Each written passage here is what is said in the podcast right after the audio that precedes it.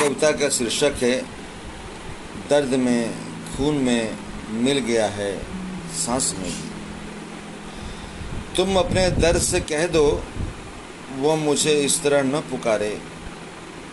रात के अंधेरे में जैसे कोई चीखता है, न पुकारे।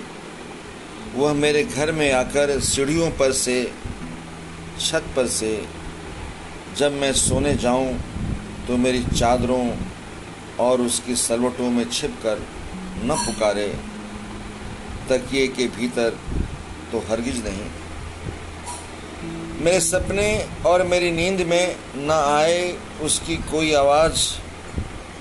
तुम अपने दर्द से कह दो, मेरे भीतर खाली कुएँ में न झांके न झांके किताबों के पन्नों के भीतर, जिसे मैं ट्रेन में पढ़ रहा हूँ, न झांके वह पत्तों और फूलों के भीतर जिसे मैं तोड़ कर लाया हूँ, पूजा अर्चना के लिए। कह दो, तुम अपने दर से वह मेरा दरवाज़ा न खटखटाए, सुबह सुबह, जिससे बढ़ जाती है मेरी बेचैनी और टूट जाती है नींद।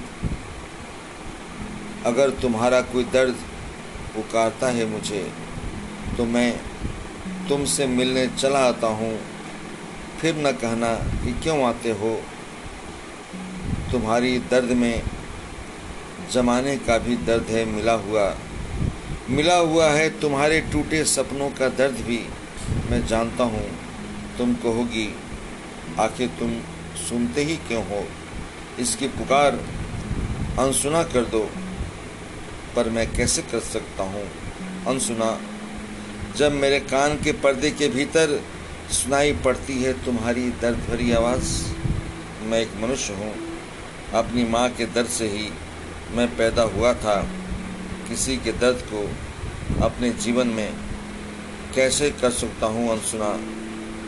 जब वह मेरे खून में मिल गया हो और मेरे सांस में भी। Mm-hmm.